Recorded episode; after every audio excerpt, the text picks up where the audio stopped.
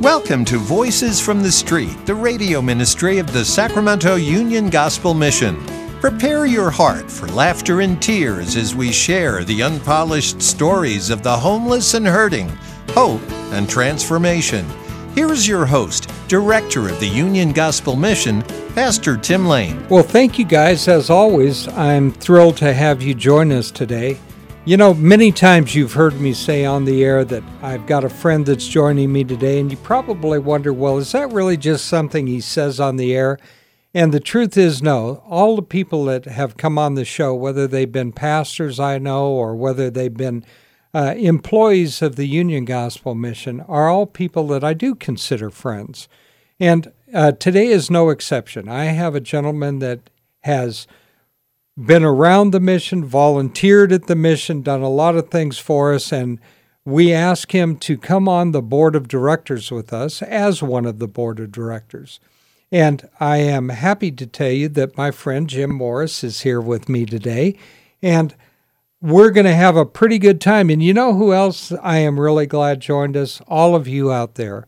I know that these, this time of year, sometimes as we're gearing up for the holidays, maybe there's a heaviness in our heart because so many of us think about the holidays with such grand expectations, and they often don't fulfill those. Or maybe even worse, you've lost a loved one.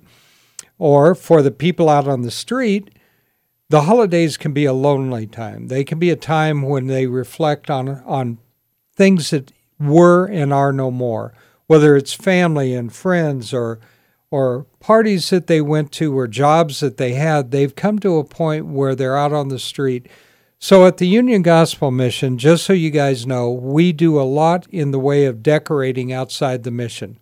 If you come down Bannon Street and you drive through this more or less industrial area, you won't see very many Christmas lights until you get the at the corner of Bannon Street, and then you will see the mission, and we have out not yet. We're going to put them up very shortly. Uh, I'm a traditionalist. I don't think Christmas lights should go up till after Thanksgiving.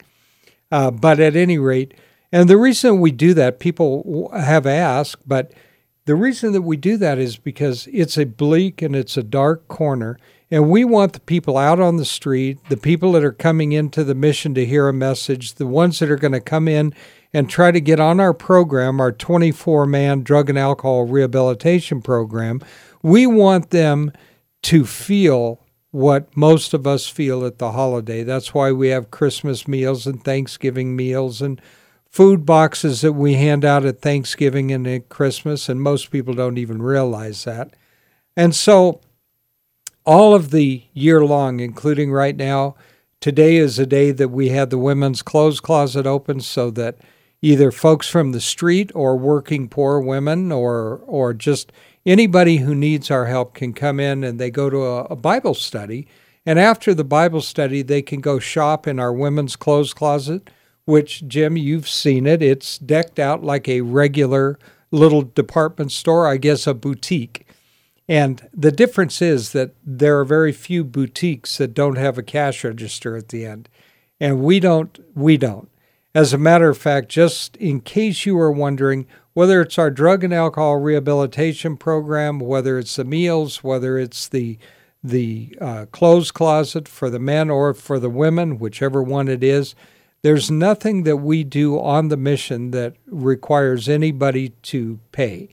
We've had parents who've had a son come on our rehabilitation program and offer to pay, and we always tell them the same. If at some point you want to donate, that's between you and God, uh, not between you and us. So donate if you wish, but if you don't, it, it really makes no difference. And you're, you certainly don't have to pay for anything. Reason for that is, is that according to even a company that does our mailers, we have the best, uh, the best retention rate of donors that they have that they deal with.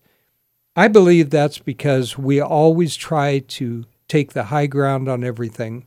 We value integrity uh, and we value Jesus Christ above all things. And so I'd like to introduce my friend Jim Morris to you. And Jim, uh, how are you doing today? I'm doing great. It's a pleasure to be here. I appreciate your leadership, Pastor Tim, Oh, and I really appreciate the mission.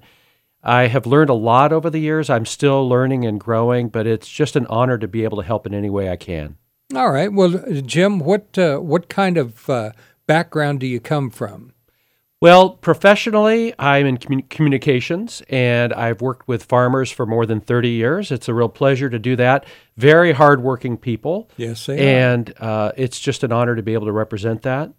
Uh, from a personal standpoint, a lifelong resident of Northern California, uh, I've lived between uh, Elk Grove and Redding, so I know this area very well, and uh, it's a lovely area. Yeah, and you, uh, as a matter of fact, just so you know, and I don't think we've ever talked about it, but my uh, my father was raised on a farm. Uh, my grandmother and my grandfather owned a tobacco farm in South Carolina, and of course, you grow other things because they rotate their crops just like other farmers rotate their c- crops. And I've I've been on the farm out there and seen what they do, and it is definitely hard work. And you know, unfortunately, so many people don't realize that farmers, what they get paid for what they do, th- there's really kind of an inequity sometimes, right? And they're always on the edge with the risk of losing financially, right? It's very challenging. California is the number one urban state. We're also the number one agricultural state, and we have been that way for generations. So there's going to be conflicts, especially in years like this when we're in a drought. So, Yes. but uh, it's not a nine to five profession, and there's a lot of entrepreneurialism and a lot of different tasks a farmer has to. You don't just take your your harvester in to get it fixed. You have to fix it in the field. So you have to be nimble and very bright at what you do. You know, I, I know as a fact that when my grandparents were on the farm, that's really what they did. They got high school educations, but they worked on the farm. But this this uh, breed of farmers now, most of them are pretty highly educated, right? I mean, they have to have all the agricultural knowledge that can be brought to the table, right? Absolutely. And it's interesting. There's a lot of uh, GPS technology, global positioning system. Uh, it, you can keep track of everything from planting to harvest and how much your yields are. And we as a consumers benefit from all that because it keeps uh, affordable food supply, a safe food supply. Um, so it's a, a marvelous thing to be able to see and report on. Well, let me ask you a question. Uh, what? How did you ever hear about the Union Gospel Mission? It's funny that you say that. The church I was at prior to the one I'm currently a member of, Creekside in Elk Grove, and it's an awesome church. Yes, the prior church I was at, it was a wonderful experience. Uh, we they had an opportunity to go to UGM and serve dinner. And I signed up, and I'll have to be honest, it was not the best experience. It was 10 or 15 years ago. Sure. Uh, and I went in, I think, with two strikes against me. My heart wasn't really in it. It was portrayed as something that was, uh, there were items said like, you know, don't look at the guests and just we'll go in the back way, we'll go out the back way. It's a really rough area. And so I think it was a self fulfilling prophecy. I'm not proud of that fact, but it, it that's how it ended up. At Creekside, we have a very active men's ministry. There was an opportunity to serve at the mission. I went and uh, it took a little bit of growth on my part and understanding because it does fit into love one another. Yes. And I I have plenty of planks that get in my eyes. So I learned too. to humble myself and uh, to embrace helping others. And uh, since then, my love for the mission has grown. Our family has participated, and it's just part of my life now. I, I just adore any opportunity to help when I can. Well, you know, it's funny you say that, just so you know that I've been the director of the mission for the last 16 years. But before that, I also volunteered down there. I would bring a message or bring a church that would bring a message once a month. And the very first time I went down there, I had no idea exactly what to expect. I had been in a trade and owned a company and had to deal downtown, saw a lot of the indigent people out there. And so, like you, I didn't really know what to do. I didn't grow up in an area where there was a lot of homeless folks. And so I was driving down and I was thinking, I really need to serve God and I really need to step out of my comfort zone. and so I remember thinking and, and saying, you know what, if somebody wants to shake my hand, even if that hand is dirty, I'm going to go ahead and shake it. Well, the God we serve has a sense of humor. So I'm preaching down there, and a young couple, well, I guess they were young, came up, and they'd been on the street for quite a while. They were they were dirty and and those type of things, but they were sincere. They were in tears, and we prayed together. We I put my hand on their shoulders, and and so the minute we were finished, they both threw their arms around me, and I remember thinking, "Funny God." Yeah. And it seemed like every time I came down, somebody hugged me.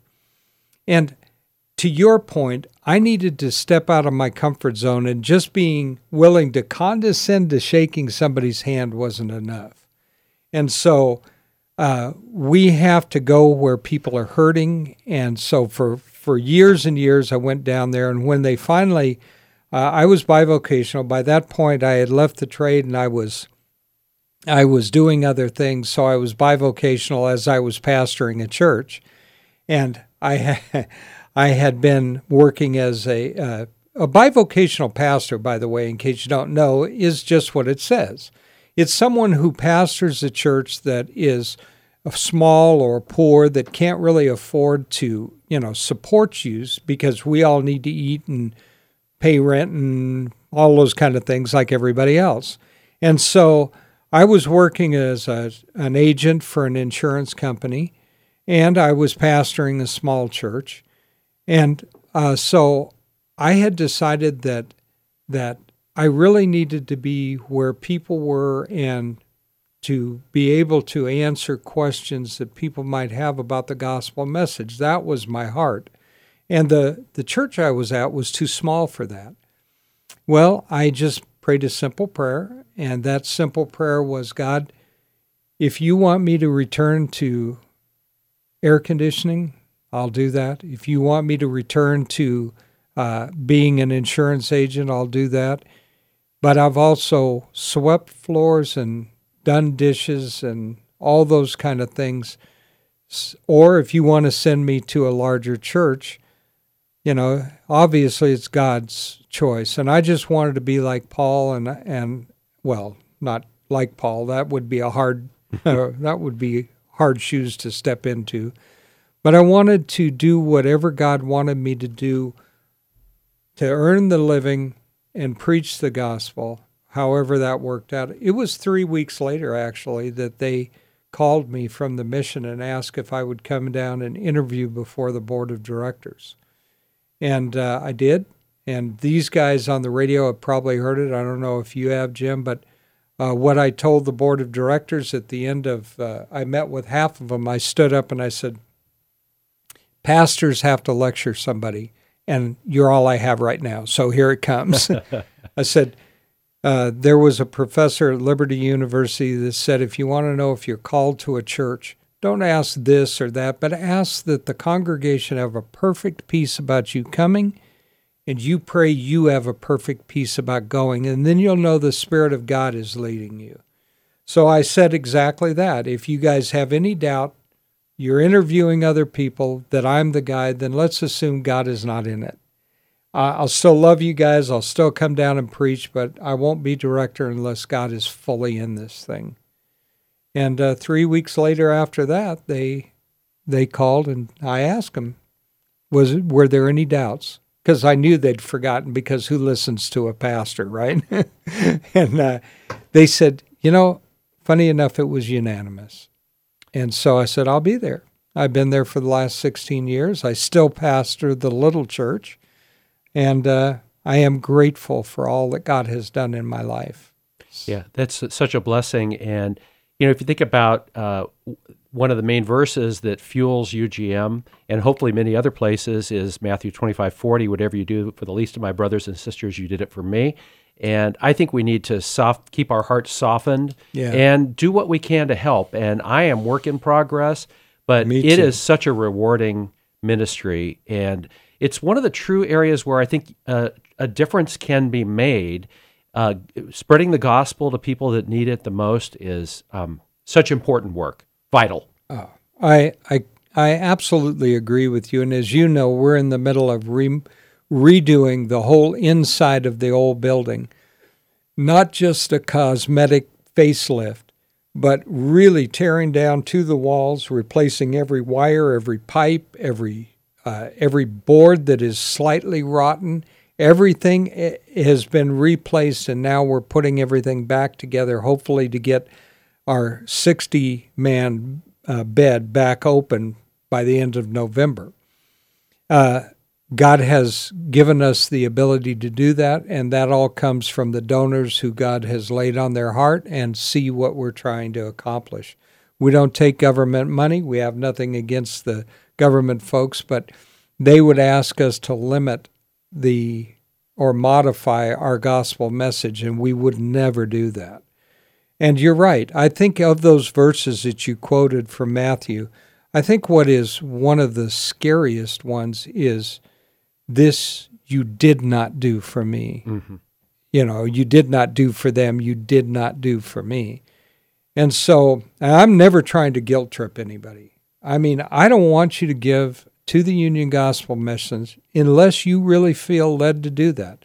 I don't think anybody should donate anything anywhere out of guilt. And so God has sustained us. We're not on the the edge of bankruptcy, none of that. God has richly blessed us. But tell me, Jim, you have done a lot of things at the mission. I mean, you have taken photographs, right? True. I mean, how did you get into that?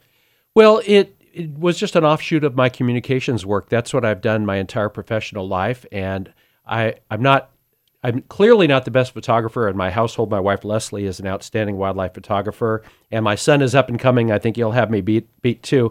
But I have learned to take a lot of photos, and I can be functional with them. So anyway, I, I can help with that. So yes, I've done photos, I've done videos. Uh, it, it gives me an opportunity to see the day to day activity at the mission. And by the way, if I may say so, the renovation work is marvelous. It is not. Um, it is. It's the right tone. It's the right fit it's going to be it's going to outlive us, Pastor yes. Tim, if I may say that. And I hate I hate to say this as well, but it's certainly true that there's going to be a need for a long time to come. So the mission is very well suited with the type of facility it has, and we know that the need will be there. So any what any way I could do to help? Yes, photography, videography. I've helped with the services. I am doing a fundraiser for the mission. Yeah, I want to talk a little bit about that. Um, you uh, you have done this now. By the way, as I said, Jim is my friend, and so I'm gonna I'm gonna tease him a little bit here. Every year he does this marathon is the last year he's going to do it. And how many years have you has it been the last one you're well, going to do? You're not the only one who's reminded me. Why my wife reminds me of that all the time. So I have said that every time out, and this will be if I'm able to do it. Good Lord willing, this will be my 16th and wow. it'll be my 11th California International Marathon and uh, the fourth one I've run on behalf of the mission. And so far, the contributions people have made are phenomenal. I look at myself as just a, a vehicle, if you will, to help with this area. Uh, it's all glory, all credit, of course, goes to our Lord and Savior. Amen. That's exactly why we have talked before about legacies, you know. And if someone says, well, is this is this remodel going to be your legacy? And the answer is no. It's not going to be my legacy. I've always said no names go up on the wall, no pictures of reminding. When my time is finished at the mission and, and I've moved on to wherever that is, as far as glory or retired, and I have no desire for retirement, times change and the board may someday not, not want me there. But the bottom line comes down to I've always said that two years after I'm gone, nobody will remember, and that's fine because the glory needs to go to God, not to a man. Amen. Or a woman for that matter. There's just we need to we need to keep moving forward for the for the glory of God, right? Absolutely. And when you do it for the right reasons, there's great internal value, but it's also just the right thing to do. Oh yeah. And plus the fact, you know, that we know that we know that our citizenship is not here. You know, I've often told people if you go out of town, and I used to have to go out of town a lot for business and things like that, you don't go to the Ramada Inn, check in and then go over to the furniture store to remodel because it's not your home. Mm-hmm.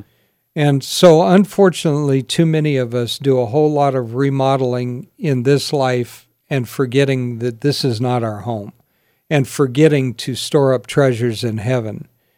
And so, um, so yeah, I, I'm with you. Now, you've done this for the last four years. What prompted you actually to do that? Well, I had run several marathons in the past, and I'll be honest, a, a, friend who also runs marathons said, You should run for some charities. And I said, Wow, that's a great idea. I wish I would have thought of that. So I credit my friend Kirk, who is still running. He'll be running in the race as well. And so I ran for the Jesus Center in Chico mm. several times. I ran for Sacramento Food Bank and Family Services.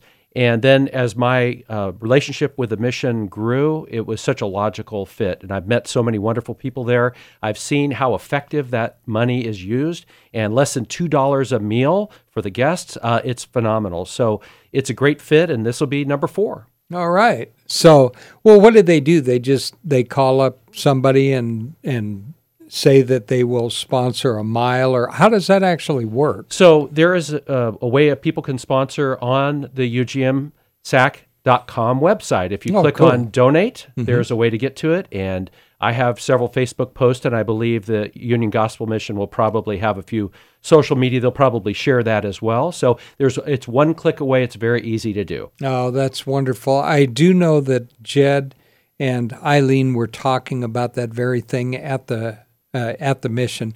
I wasn't exactly sure how we did that.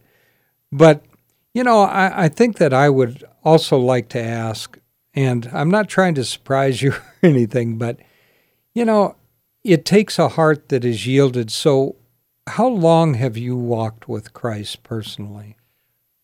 I have been a uh, Christian for about 30 years, and uh, I uh, it took a it took some growth on my part, to be honest with you, and a realization.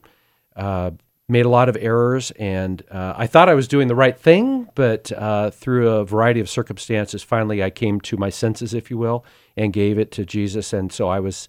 Uh, it was about thirty years ago when that happened.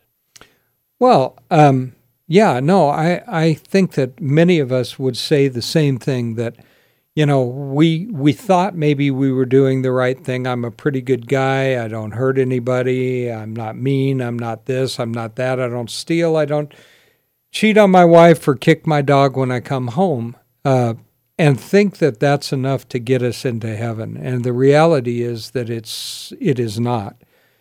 We need to have not religion, and religion never saved anybody, but relationship with God.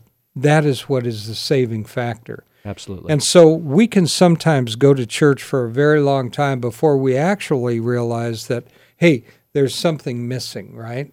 And is that kind of your experience too? Absolutely. We grew up in a household where we had our one hour inoculation every Sunday morning. We also prayed at the dinner table, but it, we. It, there was something missing, and I learned that later in life, and I'm so glad that I was able to find that.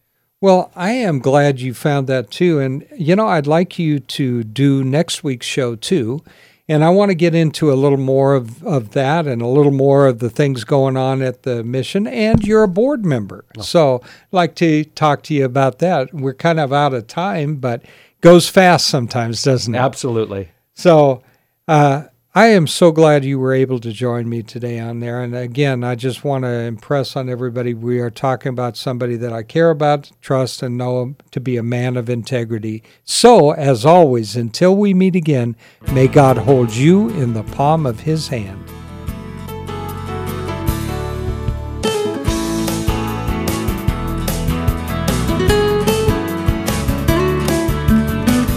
You've been listening to Voices from the Street the radio ministry of the Sacramento Union Gospel Mission. If your heart's been touched and you want to know more about the work of the mission, log on to ugmsac.com, ugmsac.com. To donate clothing, food, time, or financial help, call 916 447 3268. 916 447 3268. Thank you so much for listening. Join us again next week at the same time for Voices from the Street.